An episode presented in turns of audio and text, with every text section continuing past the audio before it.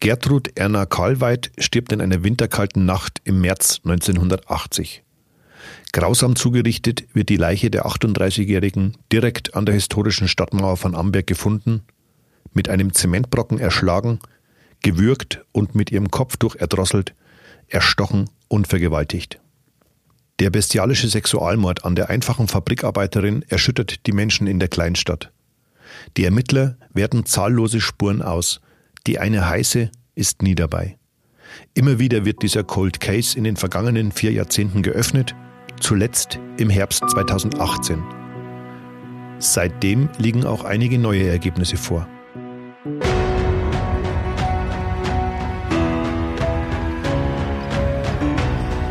Spuren des Todes. Verbrechen in Ostbayern.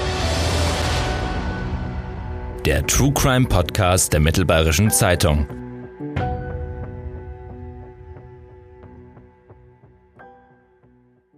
Hallo, liebe Zuhörerinnen und Zuhörer, herzlich willkommen. Wir starten bei Spuren des Todes in die zweite Staffel unseres True Crime Podcasts der Mittelbayerischen. Die großen Kriminalfälle in Ostbayern, die oft bundesweit Schlagzeilen gemacht haben, sind hier unser Thema. Mein Name ist André Baumgarten und man kann ja schon fast von der Macht der Gewohnheit sprechen. Heute ist wieder meine geschätzte Kollegin Isolde Stöcker-Gittel mit ins Podcaststudio gekommen. Hallo Isolde, schön, dass du da bist. Hallo André, ich freue mich, dass ich auch wieder dabei bin. Das ist übrigens das 15. Mal in Folge, dass wir beide hier sitzen und über ganz besondere Kriminalfälle aus unserer Region sprechen. Okay. Genau genommen waren es drei, denn die letzten dreieinhalb Monate in der Pause von Spuren des Todes haben wir uns sehr monothematisch beschäftigt. In der Fall Maria Baumer fiel am 6. Oktober 2020 das Urteil gegen den früheren Verlobten der jungen Frau. Ja, das war ein sehr besonderer Fall für mich. Acht Jahre lang ähm, habe ich in dem Fall recherchiert und Ergebnisse zusammengetragen und dass es jetzt mit dem Urteil vergangene Woche geendet hat, das ist für mich auch noch immer nicht zu glauben, weil es eben eine sehr, sehr lange Zeit war. Aber jetzt ist es so, aber noch nicht ganz zu Ende. Das ist richtig, denn an dieser Stelle haben wir für alle interessierten Zuhörerinnen und Zuhörer gleich ein kleines Update. Das Urteil gegen Christian F., der nach Überzeugung des Landgerichts 2012 die gerade 26 Jahre junge Maria ermordet und im Anschluss an einem Waldstück verscharrt hat, wird vom Bundesgerichtshof höchstrichterlich entschieden. Michael Euler, sein Wahlverteidiger, hat nämlich offiziell Revision gegen das Urteil eingelegt. Ganz genau so ist es, hat er uns am Montag bestätigt und ich habe auch nochmal mit seinem Pflichtverteidiger Michael Heitzmann gesprochen, der das ebenfalls bestätigt hat. Man wird jetzt sehen, beide Anwälte wollen sich noch nicht dazu äußern, ob sie jetzt dann auch bei diesem juristischen Weg mit dabei sind. Das wird sich also noch entscheiden, wer an der Seite bleibt, beziehungsweise ob sich Christian F. möglicherweise einen neuen Anwalt nehmen muss oder wird um das Ganze dann überprüfen zu lassen. Es geht ja nur noch um letztlich Verfahrensfragen. Also das Urteil als solches wird ja nur dahingehend überprüft, ob das Verfahren rechtmäßig stattgefunden hat, ob das Gericht auf rechtmäßigen mhm. Wege zu einem Urteil gekommen ist. Grundsätzlich wird keine Beweisaufnahme oder sowas mehr jetzt stattfinden dazu. Und dann werden wir sehen, nur fünf Prozent aller Revisionen haben tatsächlich Erfolg. Also es ist okay. eine sehr, sehr geringe Zahl. Der Fall, dem wir uns heute widmen, ist dann Brutalität kaum zu überbieten. Liest man die Akten, ist das, was die Ermittler am 21. März 1980 am Tatort im Stadtgraben am Rande zur Amberger Altstadt gefunden haben, wirklich schwere Kost. Die Leiche von Gertrud Karlweit liegt auf dem Rücken und ist furchtbar zugerichtet. Massive stumpfe Gewalt gegen den Kopf, Würgemale am Hals und ihr Kopftuch um den Hals geknotet. 15 Stiche in die linke Brust, Strumpfhose und Unterhose sind heruntergezogen. Isolde, dieses Verbrechen ist mehr als 40 Jahre her, aber es erschüttert die malerische Stadt an der Vils tief. Wie gingen die Menschen mit dem Fall um? Nee, das war natürlich für alle Frauen ähm, ein besorgniserregendes Ereignis. Man war abends allein in der Stadt unterwegs und musste jetzt fürchten, dass man möglicherweise selbst einem Verbrechen zum Opfer fällt, weil ja der Täter nicht gefasst werden konnte. Und da hatten die Frauen wirklich Angst und zu Recht auch Angst, weil dieser Stadtgraben zu der damaligen Zeit auch ein sehr finsteres Eck war. Das muss man so sagen. Da war keine Beleuchtung oder was. Mhm. Und die Menschen mussten sich aber in dieser Ecke sehr viel bewegen weil das eben die Altstadt umschließt. Und da waren viele Leute unterwegs und da hatten die Frauen wirklich Angst und ich kann es verstehen, weil ein Verbrechen dieser Art, ähm, das vergisst man auch in einer Stadt so schnell nicht mehr. Lass uns das Ganze aber mal von ganz vorne aufrollen.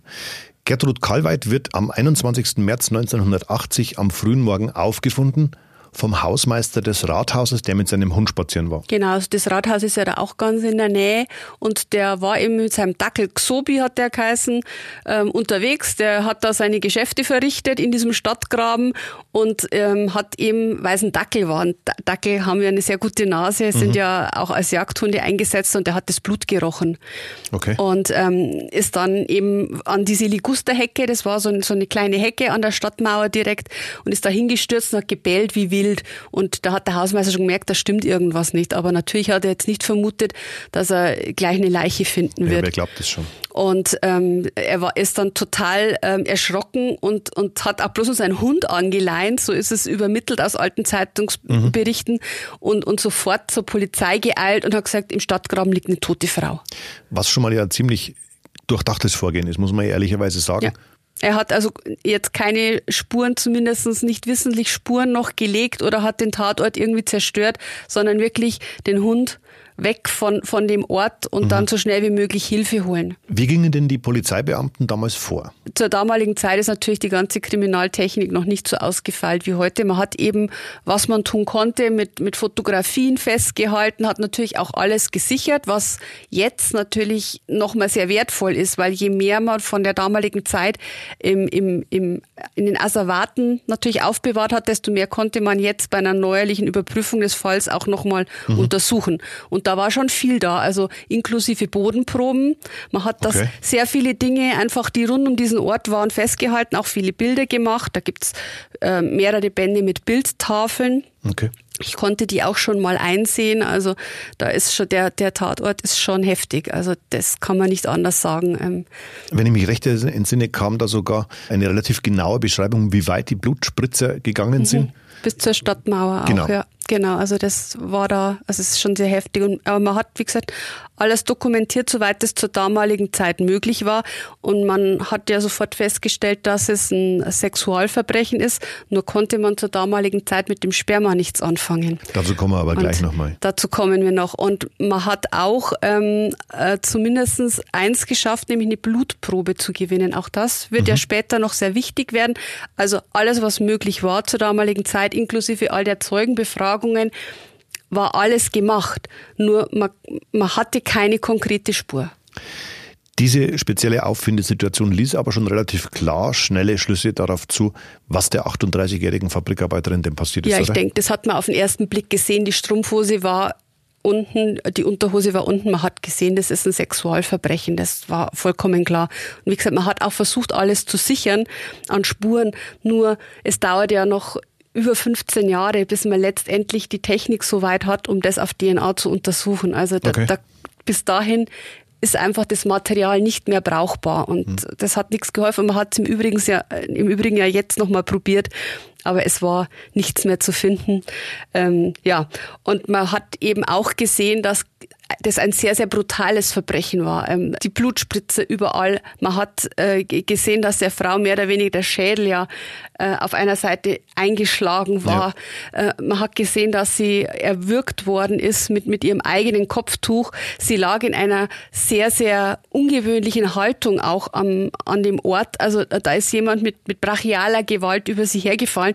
Aber vermutlich hat sich die äh, Gertrud Kalweit gar nicht mehr gewehrt. Also man geht davon aus, dass sie vielleicht vorher schon bewusstlos geschlagen worden war okay. und äh, das Sexualverbrechen erst in, in dieser Zeit danach verübt worden ist. Also dass sie sich nicht mehr gegen diese, diesen Mann, der über sie hergefallen ist, dann wehren konnte, weil sie wehrlos war in dem Moment. Ja.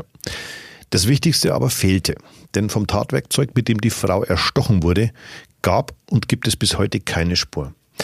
Was das sein könnte, darüber waren sich die Ermittler der Amberger Kriminalpolizei aber relativ früh schon einig. Also jetzt bei den neuen Ermittlungen ist mir gesagt worden, man hat ein sehr genaues Bild davon, wie das Werkzeug aussieht, aber man hat es nie gefunden. Es wurde immer ähm, darüber gesprochen, es könnte ein Stiel von einem Kamm sein. Das war anfangs so, eine, so, eine, so ein Gerücht, auch das man in Amberg gehört hat, was wohl auch von der Polizei in etwa so beschrieben worden ist. Dann hieß es die Stichel, mit der äh, die Gertrud ähm, Erna Kalweit äh, gearbeitet hat in der Emailfabrik Fabrik könnte vielleicht das Tatwerkzeug gewesen sein. Mhm. Vielleicht hatte sie es in ihrer, in ihrer Tasche, die sie dabei hatte, aufbewahrt.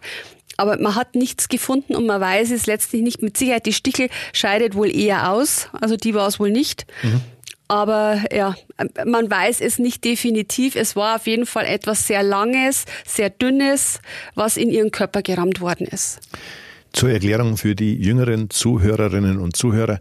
Ein Stielkamm, den gab es früher in zwei verschiedenen Ausführungen, äh, mit einem langen, dünnen Metallstift, der entweder fest, also starr mit dem Kamm selbst verbunden war oder sogar ausfahrbar. Daran kann ich mich nämlich noch erinnern, obwohl ich auch erst 1976 zur Welt kam. An ausfahrbar konnte ich mich jetzt nicht erinnern, aber. Doch, doch, tatsächlich. Ja.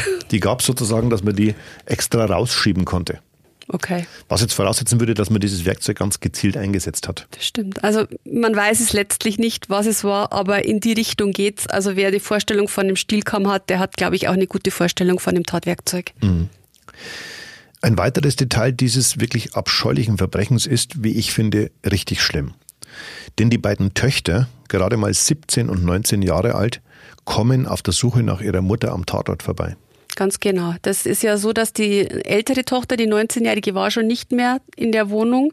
Die war schon ausgezogen, mit ihrem Mann oder Freund zusammengezogen, aber die 17-Jährige lebte mit der Großmutter auch in der Wohnung. Und die hatten die ganze Nacht schon kein Auge zugetan, weil ähm, sie sich gewundert haben, wo, wo könnte sie sein. Nach 23.30 Uhr war die Gertrud Kallweit eigentlich immer nach der Arbeit zu Hause und mhm. sie kam und kam und kam nicht. Ich gehe davon aus, dass die damals, das waren Leute, die nicht so viel Geld hatten, kein Telefon hatten. 1980 war noch nicht flächendeckend äh, stimmt, jeder mit ja. einem Telefon versorgt, weil sie haben sich nämlich dann die ganze Zeit überlegt, wie sie vorgehen.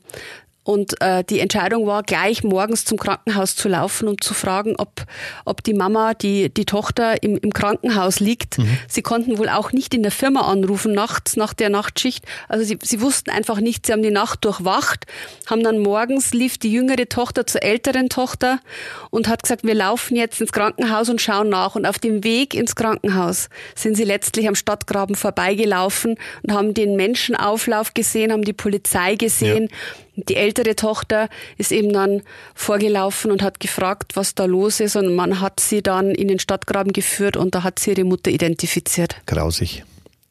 Eines an diesem Fall ist aber auffällig, andererseits der Grund, warum das ein bis heute ungeklärter Sexualmord ist. Die Ermittlungen laufen nur zäh. Wie lief denn das damals genau ab?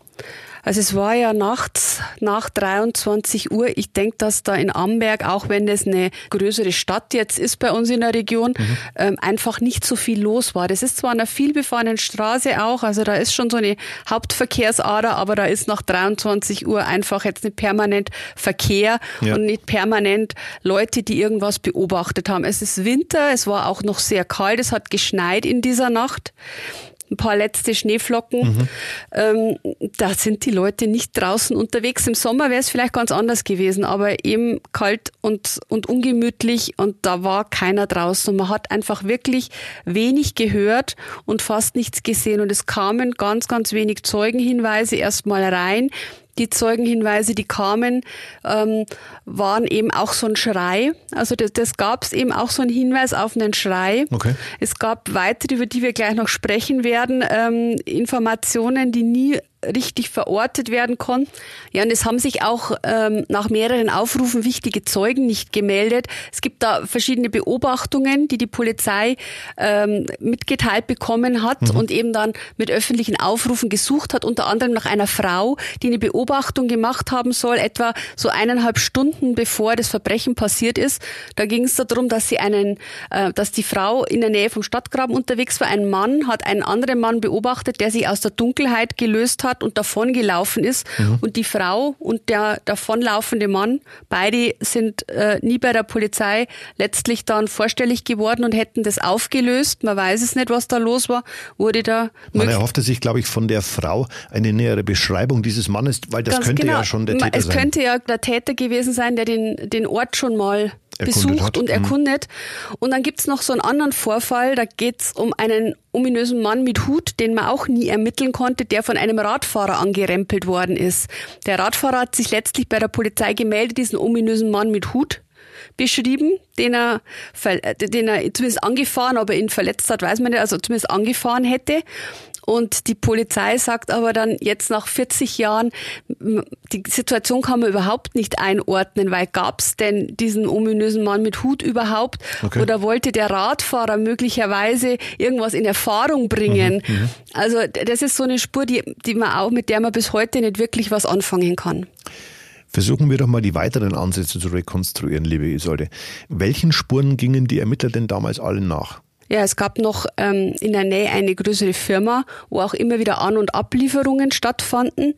Da gab es an diesem Abend auch einen Lastwagen, der beobachtet wurde und von dem man nicht genau wusste, ob möglicherweise die Fahrer das Fahrzeug verlassen hatten oder der Fahrer das Fahrzeug verlassen hatte und, und, die, und die Tat während einer Standzeit sozusagen mhm, verübte. Und man hat aber die Fahrer gefunden, man konnte das alles aufklären, die hatten auch entsprechenden Alibi vorzuweisen, also das hing auch nicht zusammen. Das war deutlich früher, glaube ich. Das war früher, also es passte dann nicht zeitlich dazu mhm. und es, es waren auch, ähm, also die, diese, diese Männer, die, die konnten einfach überhaupt keinen Anhaltspunkt in diesem ganzen Geschehen liefern. Also die wussten auch letztlich von nichts. Also die ja. waren un, unbehelligt von, von der ganzen Sache. Ja. Es gibt also zwei Zeugen, die sich bis heute nicht bei der Polizei gemeldet haben. Es wurde aber noch ein weiterer Ansatz durchermittelt. Allerdings mit dem Ergebnis, dass ein mehrfach abgeschobener Mann aus Österreich definitiv nichts mit dem Tod von Gertrud Kalweit zu tun hat. Der damals 29-Jährige wurde nämlich durch die Ermittlungen entlastet.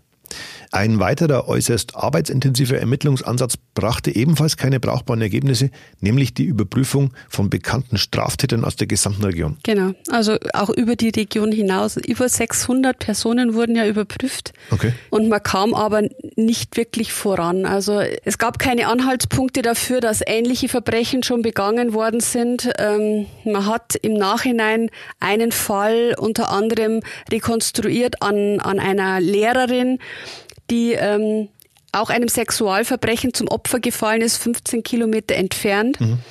Und äh, da war die Auffindesituation sehr ähnlich. Die Opfer lagen in einer sehr ähnlichen Körperhaltung. Und okay. deswegen hat man diesen Fall zum Beispiel nochmal überprüft, mhm. musste aber dann feststellen, wir kommen später noch darauf, die Blutgruppe ist ja das Wichtigste, was in diesem Fall zur Verfügung steht. Die Blutgruppe passte nicht, denn in dem einen Fall 15 Kilometer entfernt konnte man den Täter später schnappen. Es war ein ähm, US-Soldat und der hatte aber eine andere Blutgruppe, konnte dann auch im Fall Gertrud Kalweit ausgeschlossen werden. Also man hat wirklich sehr, sehr viele Menschen überprüft, man hat äh, die, sämtliche Arbeitskollegen auch überprüft, also ob da irgendjemand ihr gefolgt ist, ob da jemand Streit mit ihr hatte gab es auch keine Anhaltspunkte. Sie wohnte auch, sage ich jetzt mal, eher in, in ärmlichen Verhältnissen. Also man hat auch geschaut in dieser Wohngegend, ist, ist da irgendwas, mhm. die Nachbarn wurden überprüft, aber alles blieb am Ende ohne Erfolg. Wir haben jetzt schon sehr viel über die Tat und auch über die Ansätze der Polizei zur Aufklärung erfahren. Aber wer war Gertrud Kalweit eigentlich? Was wissen wir denn über das Opfer dieses Falles? Ja, ich habe es ja gerade schon gesagt, sie war in, in, ärmlichen Verhältnissen, sie war die Alleinverdienerin, sie lebte mit ihrer gebrechlichen Mutter und ihrem behinderten Bruder sowie ihrer jüngeren Tochter in, in einer bescheidenen Wohnung über einem China-Restaurant. Also mhm. Äh, das waren sicherlich, also auch an der vielbefahrenen Hauptstraße, das sind sicherlich keine schönen Wohnverhältnisse, wo sie war. Und sie bestritt mit ihrem, mit ihrem Fabrikarbeiterinnen Auskommen, den Lebensunterhalt für, für alle Familienmitglieder, okay. die Miete. Sie musste also wirklich für, für alle aufkommen. Sie war nie verheiratet. Die, ähm, das mit den Kindern äh, ist wohl so, dass beide unehelich zur Welt gekommen sind und sie auch den Kontakt zu dem Vater nicht gehalten hat. Also auch äh, da war nichts zu erwarten, der hat sie nicht unterstützt. Mhm. Sie war wirklich auf sich allein gestellt. Sie war wiederum in dem Emailwerk eine sehr geschätzte Mitarbeiterin, nie krank, sehr, sehr fleißig. Also sie, sie war eine ganz bescheidene Frau, so würde ich sie jetzt von all dem, was ich über sie gehört habe, einordnen, die sich um ihre Töchter gesorgt hat, die sich um ihre kranke Mutter und ihren kranken Bruder gesorgt hat, für alle da war und hart arbeiten musste, um die Familie letztlich durchzubringen. Und sie war damals 38 Jahre alt. Das, glaube ich, haben wir noch nicht erwähnt. Also sie war eine Frau in den besten Jahren und die hätte sicherlich auch gerne mal irgend, äh, äh, irgendwie Spaß im Leben gehabt. Man wäre vielleicht auch gerne mal ausgegangen, aber sie war einfach nur pflichtbewusst ihren Angehörigen gegenüber und hat sehr bescheiden und zurückgezogen gelebt. Mhm. Wie wurde die 38-Jährige von den Kollegen und ihrer Familie denn beschrieben? Könnte da irgendwo ein Hintergrund des Falles in ihrer Persönlichkeit liegen? Ja, wie ich gerade schon gesagt habe, sie war ein sehr, sehr pflichtbewusster Mensch. Sie hat fast nie einen Tag in, in ihrem Job gefehlt, hat die Arbeit sehr zuverlässig erfüllt, hatte beste Referenzen in, in, in der Emailfabrik, da war sie sehr geschätzt, aber sicherlich ähm, als jemand, der, der die Töpfe vor dem Brand putzt, hat sie mhm. mit Sicherheit keine großen Summen verdient. Also es war ein einfaches Fabrikarbeitergehalt, mit dem sie die Familie durchbringen musste und es war, denke ich, ein sehr arbeitsames Leben, das sie geführt hat und mit großen Entbehrungen auch um eben dafür zu sorgen, dass die Miete jeden Monat bezahlbar ist, dass Essen jeden Monat auf den Tisch kommt. Also die hat sicher nicht leicht gehabt. Hm. Also ich gehe nicht davon aus, dass, dass sie ein Mensch war, der, der äh, Konflikte mit anderen Menschen hatte, weil sie eben auch gar nicht groß den Kontakt gesucht hat. Also sie war geschätzt bei ihren Arbeitskollegen, auch mhm. als zuverlässige Kollegin. Und privat hatte die nicht viele Kontakte. Da war einfach dieses familiäre Umfeld, ja. die Sorge um die Familie, die hatte gar keine Zeit, um sich ähm, irgendwo mal zu vergnügen. Um, und sie hatte auch, das hat mir die Polizei auch bestätigt, überhaupt kein Interesse an Männern. Also die, die, die hatte, hatte mit ihren damit. zwei Töchtern wirklich, die war, glaube ich, froh, dass sie die zwei Töchter durchgebracht hatte, dass die jetzt erwachsen wurden und dass sie das alles alleine geschafft hatte und sie wollte sich nicht in eine Beziehung begeben. Da war, das war überhaupt nicht ihr Ansporn. Mhm. Und sie hatte sicherlich auch dem, dem äh, Täter keine Avancen gemacht. Also davon ist wirklich auszugehen. Okay. Mit den aufwendigen Ermittlungen machten aber mehr und mehr wilde Gerüchte in Amberg die Runde. Da war von einer Ausgangssperre die Rede, ja sogar von der Verhaftung eines US-Soldaten, erzählte man sich hinter vorgehaltener Hand. Ja, da hat damals die Bildzeitung eine echte Falschmeldung produziert, weil das stimmte tatsächlich alles so nicht. Von vorn bis hinten? Von vorn bis hinten. Also da gab es dann tatsächlich auch im Anschluss sofort eine Pressekonferenz der Polizei, wo man das alles gerade gerückt hat. Was da die Bildzeitung geritten hat, weiß man 40 Jahre später auch nicht mehr, aber sicherlich Sensationslust, um einfach eine Schlagzeile zu produzieren, dürfte da mit dabei gewesen sein. Also natürlich wurde wurde auch bei der US Army ermittelt. Das steht außer Frage, ist ja auch notwendig in einer Stadt, wo sehr, sehr viele Soldaten unterwegs sind.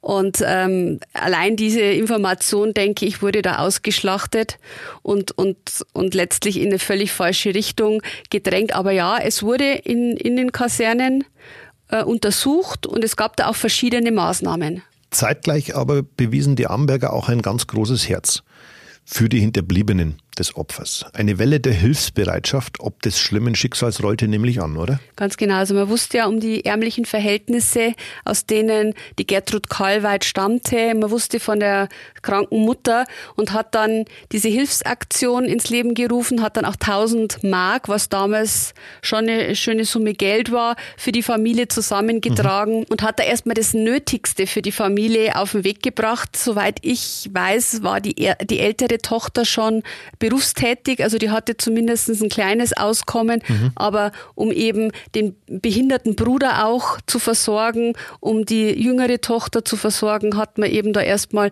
eine Finanzspritze gegeben und man hat, glaube ich, auch von der Stadt aus sehr, sehr genau geschaut, genau. wie die Familie zurechtkommt ja. damals. Und das Ganze ist dann verwaltet worden vom Sozialamt und ja, natürlich auch immer ein bisschen gegengerechnet worden. Also mhm. Äh, das ist halt einfach immer so, dass man da sagt, wo, wo das Geld wurde jetzt nicht einfach aufs Bankkonto überwiesen, sondern ja. man hat da schon ein bisschen geschaut, für was braucht die Familie Unterstützung und dann wurde die auch gewährt. Nicht nur wegen der ominösen Ratschenverlängerung, mit der Einprägung Made in USA, die am Tatort gefunden wurde, sondern eben auch wegen der zigtausend US-Militärangehörigen, die damals in und um Arnberg stationiert waren, wurde sehr, sehr früh der CID in die Ermittlungen zu diesem Fall eingeschaltet. Das Criminal Investigation Command der United States Army, das ist die Militärstrafverfolgungsbehörde der amerikanischen Streitkräfte. Wie haben die sich denn damals eingebracht? Ja, also diese Ratsche ist natürlich etwas sehr Wichtiges. Diese Ratsche wurde in der Nähe vom Tatort gefunden mhm. und man versuchte erst einmal abzuklären, ob die in irgendeinem Zusammenhang mit der Tat steht. Man konnte ja dann feststellen, ein Zementbrocken, der ebenfalls in der Nähe gefunden worden ist, es war wohl das Instrument, mit der auf Gertrud Kalweit eingeschlagen worden ist. Mhm. Die Ratsche lag aber trotzdem da. Hatte die der Täter mitgebracht? Lag die aus anderen Zufällig. Gründen da? Das ist etwas, was die Polizei sehr umgetrieben hat, sowohl damals schon als auch bei den jetzt neuen Ermittlungen. Verstehe. Und, man hat jetzt tatsächlich dazu ein bisschen was rausfinden können, nämlich dass diese Ratsche nicht nur von, vom US-Militär benutzt worden ist, sondern zu der Zeit wurden Panzer von der US Army an die deutsche Bundeswehr verkauft und okay. mit den Panzern auch das dazugehörige Werkzeug. Und diese Panzer, die waren sehr, sehr störanfällig. Die Kaserne ist da nicht weit entfernt mhm. und man ist sozusagen aus der Kaserne rausgefahren und oft schon nach ein paar Metern liegen geblieben. Okay. Und die Ermittler, die das Ganze jetzt nochmal durchgearbeitet haben, die sagen, das kann einfach sein, dass man wieder einen Panzer aus der Kaserne raus, irgendwo liegen geblieben am Stadtgraben. Man hat versucht, ihn zu reparieren und hat dann, als man zusammengepackt hat, die Ratsche vergessen. Also man konnte die nie unmittelbar mit der Tötung von der Gertrud Kalweit in Verbindung bringen. Sie lag einfach nur in der Nähe. Und deswegen ist sie natürlich wichtig. Ja, und auf deine Frage zurückzukommen mit den Ermittlungen bei der US Army. Also es war so, dass man unter anderem eine Flugblattaktion dann auch gemacht hat. Die Kripo in Amberg hat auch sehr, sehr eng da dann mit dieser Militärbehörde zusammengearbeitet. Mhm. Also da gab es Absprachen, man hat sich gegenseitig informiert und es ist einfach nicht richtig, was die Bildzeitung damals schrieb, dass es einen Tatverdächtigen gab. Das, ja. da, da, war nichts dran. Aber Tatsache ist, man hat genau geschaut, man hat bei den Soldaten nachgefragt und hat immer wieder mit der Kripo Abstimmungen getroffen, weil man schon den Verdacht hatte auch, es könnte ein Soldat der US Army gewesen sein. Wenn ich mich recht erinnere, waren sogar vier Agenten von Beginn an sogar am Tatort mit eingebunden. Ja, das ist ein völlig normales Vorgehen. Die mussten sich ja Informationen beschaffen, die hatten sicherlich auch einen begrenzten Zugang zu den Ermittlungsakten, vermutlich mhm, mhm, auch, weil also sie, sie haben sozusagen weiter ermittelt, dann unter ihren Landsleuten und äh, es war eine Kooperation und, und die war einfach vonnöten, weil man bis heute nicht ausschließen kann, welche Nationalität denn nun der, äh, der, der Täter hat. Der kann genauso gut eine amerikanische Nationalität haben.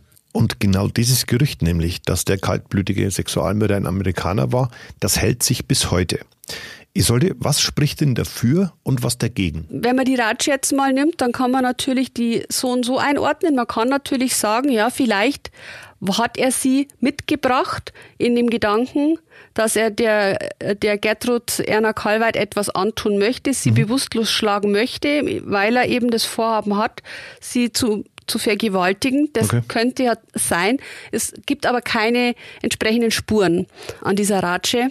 Ja, wir haben auch einen Zeugenhinweis, der in die Richtung US-Soldat geht. Mhm. Es gab nämlich eine Beobachtung, die auch ein, ähm, ein Soldat bei der Polizei geschildert hat. Nach dieser Flugblattaktion in der Müllkaserne hat er sich gemeldet bei der Polizei und hat gesagt, er hat in der Nacht eine Beobachtung im Stadtgraben gemacht. Er hätte was gehört.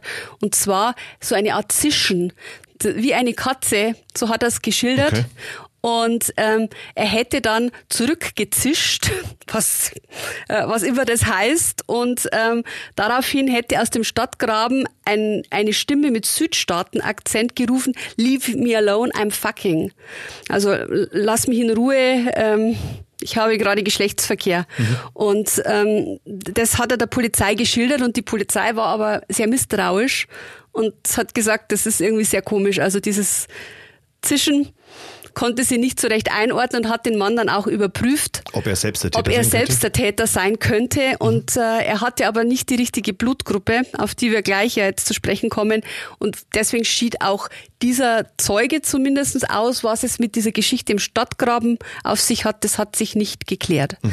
Und es gibt noch einen Ansatz, der spricht allerdings gegen einen US-Soldaten, nämlich der sogenannte Texas Willy. Texas Willy, der, der Name taucht erst sehr viel später auf, nämlich als ähm, bereits das Privatfernsehen bei uns gab. Mhm. Da wurde mal ein Beitrag über diesen ungeklärten Mordfall gesendet. Und daraufhin hat sich bei der Polizei ein Zeuge gemeldet und sagt, na, ich weiß, wer der Täter war. Der Täter war der Texas Willy. Okay. Und äh, die Polizei wollte dann wissen, ja, wer ist denn der Texas Willy? Und dann hat der Mann erklärt, er kennt den richtigen Namen nicht. Mhm. Er kann nur sagen, es ist ein Arbeitskollege von der Gertrud Karlweit.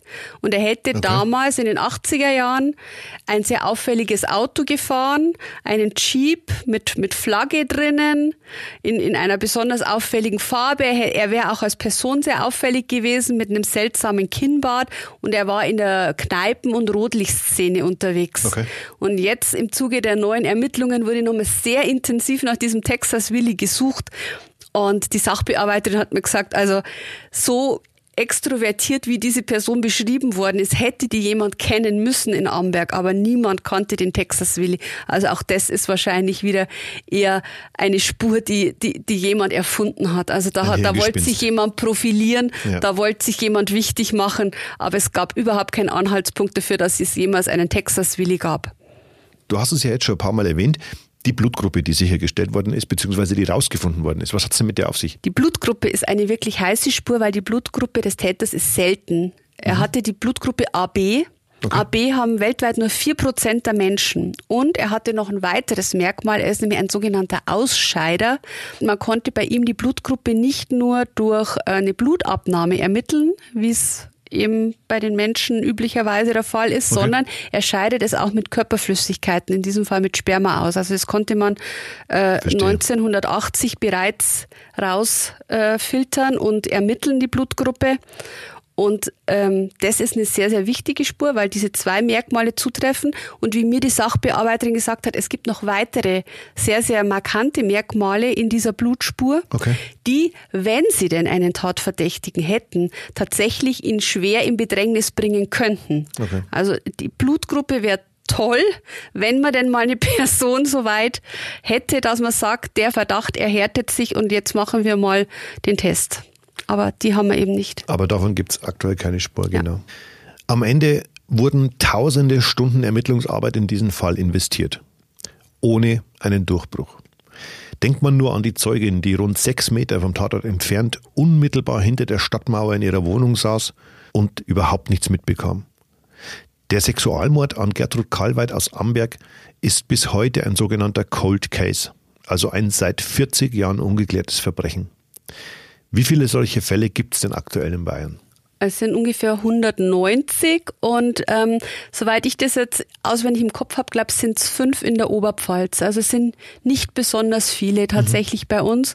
Aber ähm, ja, es kommt immer wieder vor, dass die Ermittlungen nicht mehr weiterführen, dass man irgendwann die Ermittlungen erstmal einstellen muss und eine Zeit vergehen lassen muss, um sich der Sache mal unter Neu. neuen Aspekten mhm. wieder zu widmen. Genau. Und das wird ja regelmäßig getan. Und in diesen Fällen, auch wieder jetzt im Fall Erna Kalweit, sind ja dann auch immer die sogenannten Fallanalytiker jetzt mit an Bord. Mhm. Das ist ja eine der Haupttätigkeiten überhaupt der operativen Fallanalyse, ja. diese Cold Cases nochmal unter neuen Erkenntnissen, unter neuen äh, ähm, zeitlichen Einordnungen auch unter neuen Untersuchungsmethoden sich anzuschauen. Also da werden jetzt Täterprofile erstellt, was auch jetzt in diesem Fall natürlich getan wurde. Okay. Aber so habe ich jetzt erfahren, das war wenig zielführend. Also man konnte mit dem, was jetzt hier die Profiler, wie man sie ja auch nennt, äh, zutage gefördert haben, konnte man die Ermittlungen in keine vernünftige Richtung lenken. Also es hat letztlich die Ermittler nicht weitergebracht.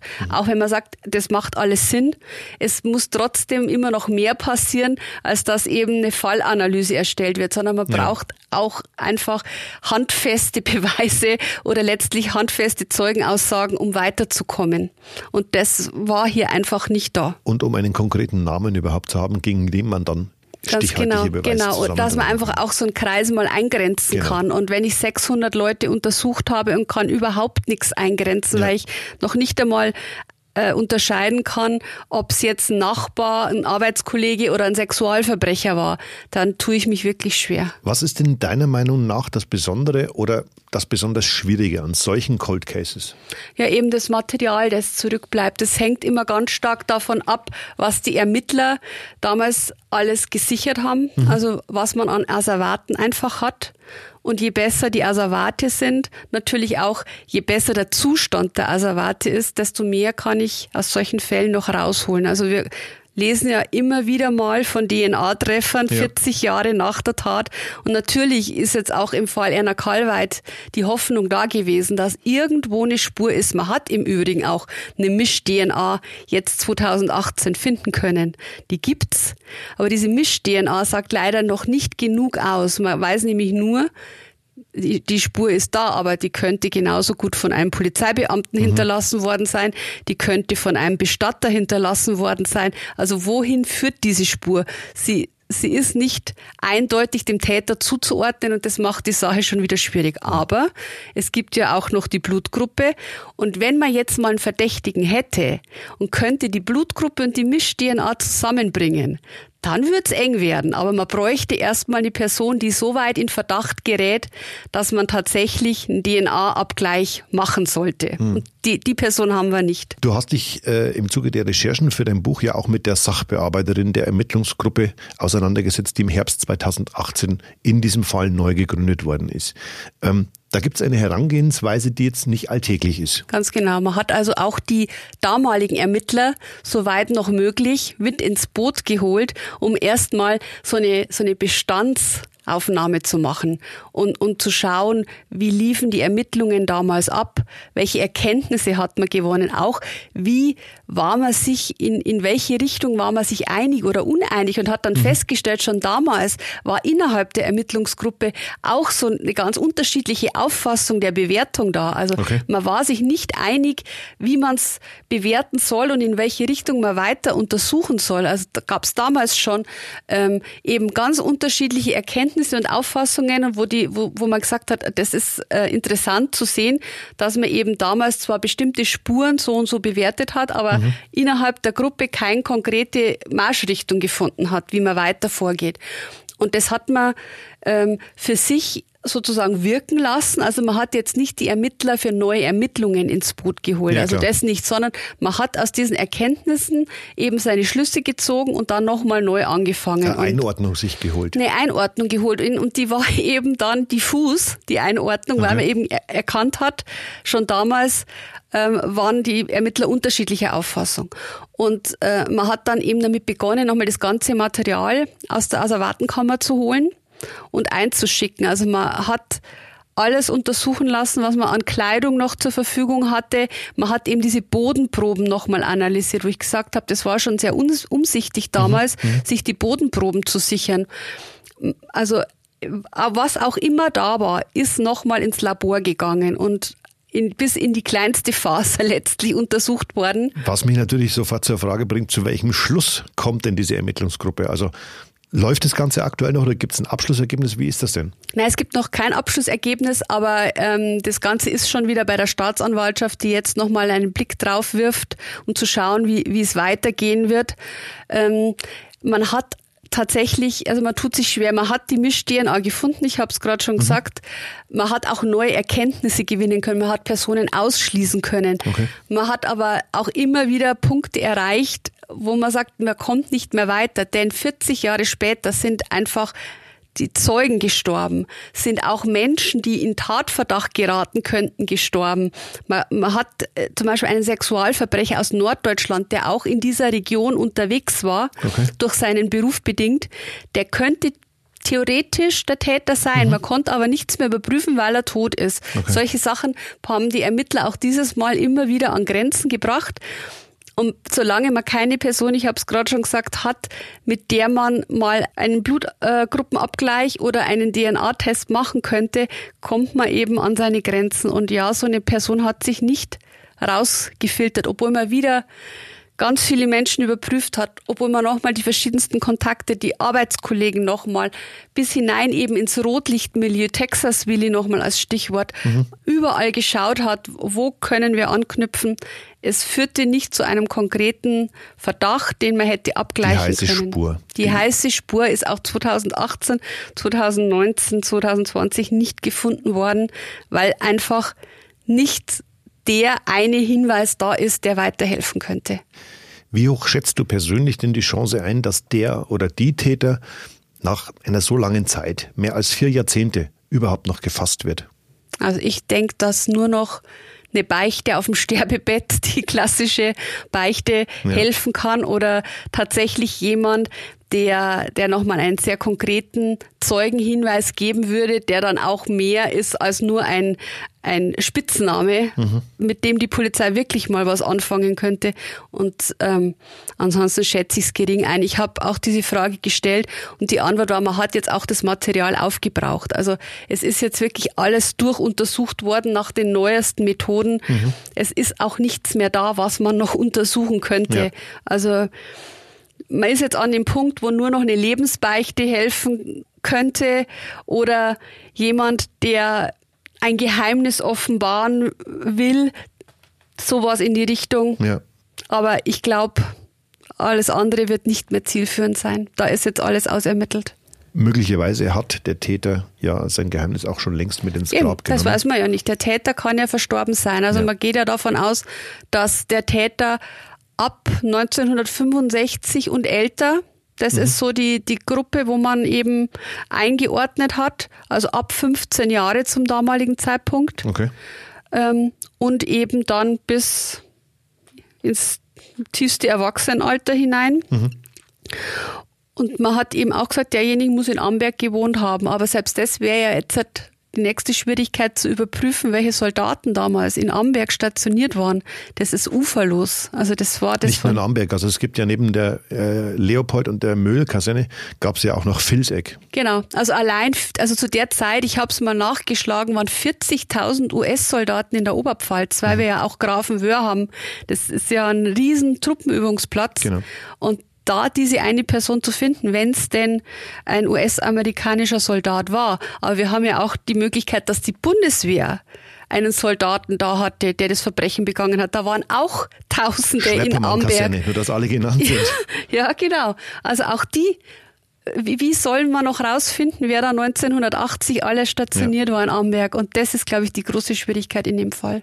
Was ein Ansatz noch aus diesen Bewertungen ist, ist, dass man immer davon ausgegangen ist, die Gertrud Kalweit wäre in den Stadtgraben gezogen worden. Mhm. Also der Täter hätte sie, gell? der Täter hätte sie auf der Straße angesprochen, vielleicht auch schon überwältigt und eben reingezogen in diesen dunklen Stadtgraben da sagt jetzt die Sachbearbeiterin, das könnte man mittlerweile auch anders interpretieren anhand der, der ganzen äh, Bodenbefunde, auch anhand okay. der Spurenlage halten Sie es jetzt auch für denkbar, dass die Gertrud Karlweit im Stadtgraben gelaufen ist? Und ich habe ja dann damals bei der Recherche die Frage gestellt, aber es macht doch keine Frau. Der Stadtgraben ist ja unbeleuchtet nachts. Welche Frau, die alleine in der Stadt unterwegs ist, die sicherlich auch Angst hat mhm. und schnell nach Hause möchte, die läuft doch nicht in dem unbeleuchteten Stadtgraben, der wohlgemerkt im Sommer ein beliebtes äh, Plätzchen für Liebespaare in Amberg ist. Mhm ähm, also das, das erschien mir lebensfremd. Und dann hat eben die Ermittlerin gesagt, na, wir wissen ja nicht, vielleicht hatte sie Angst, vielleicht wollte sie den Täter abhängen, fühlte mhm, sich mhm. verfolgt ja. und hat genau deswegen diesen Weg gewählt, weil sie dachte, er würde sie nicht sehen im Stadtgraben. Also das ist auch so ein ungeklärtes Detail an, an, an diesem Fall, der auch irgendwo fassungslos macht, weil die Frau hatte sicherlich große Angst in dem Moment und war sich womöglich auch der Gefahr be bewusst. Mhm. Wahrscheinlich war sie sich der Gefahr jeden Tag bewusst, weil sie jeden Tag alleine in der Nachtschicht unterwegs war. Das stimmt, auch ein sehr, sehr interessanter Ansatz, muss ich zugeben. Der Vollständigkeit halber sei erwähnt, dass der Stadtgraben mittlerweile selbstverständlich beleuchtet ja, ist. Wir reden von einem Tat, von einer Tat, die 40 Jahre zurückliegt genau. und äh, ja, da war das eben noch ganz anders. Wer dennoch Hinweise zu dem grausamen Tod an Gertrud Kalweit hat, der kann das natürlich jederzeit bei der Kriminalpolizei in Amberg tun. Unter der Nummer 09621 8900 oder eben bei jeder anderen Polizeidienststelle in ganz Deutschland. Haben Sie, liebe Zuhörerinnen und Zuhörer, Kritik, Hinweise, Lob oder auch Anregungen für weitere interessante Fälle? Dann schreiben Sie mir gerne eine E-Mail an Spuren des Todes in einem Wort at mittelbayerische.de. Und wenn Ihnen Spuren des Todes gefällt, hinterlassen Sie gerne eine Bewertung im Podcast-Player Ihres Vertrauens. Liebe Isolde, Vielen, vielen Dank auch diesmal für deine Zeit und die Informationen zu diesem ungeklärten Kriminalfall. Ja, sehr gerne. Und ich hoffe, vielleicht haben wir heute dem einen oder anderen Hörer inspiriert, sich da nochmal mit dem Fall auseinanderzusetzen. Vielleicht hat auch der eine oder andere mal gehört, dass er Verwandtschaft in Amberg hat mhm. und kann da noch vielleicht einen Hinweis liefern. Das, glaube ich, würde die Polizei sehr freuen. Und wenn wir einen kleinen Beitrag leisten können, das wäre auch schön. Absolut, da stimme ich dir zu. Einen kleinen Wehmutstropfen hat es allerdings. Die Tochter, die damals auch in dieser Fernsehsendung nach ihrer, nach dem Mörder ihrer Mutter gesucht hatte, ist leider 2019 schon verstorben. Ganz Sie genau. würde es nicht mehr erfahren. Sie würde es nicht mehr erfahren. Es gibt aber noch eine zweite Tochter, die wird es noch erfahren. Und man muss auch sagen, die Tochter hat aber noch erfahren, dass wieder ermittelt wird. Mhm. Und sie hat es sehr, sehr intensiv begleitet und, und sehr äh, interessiert auch verfolgt und natürlich auch mitgehofft, dass nochmal neue Erkenntnisse gewonnen werden. Danke, dass Sie zugehört haben. Wenn Sie mögen, hören wir uns in der nächsten Folge von Spuren des Todes wieder der in drei Wochen erscheint. Bis bald und bitte bleiben Sie gesund. Machen Sie es gut. Auf Wiederhören.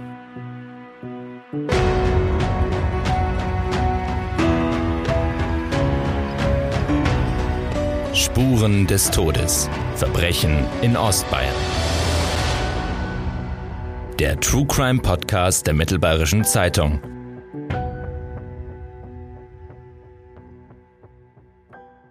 Dieser Podcast ist eine Produktion von Mittelbayerische Das Medienhaus.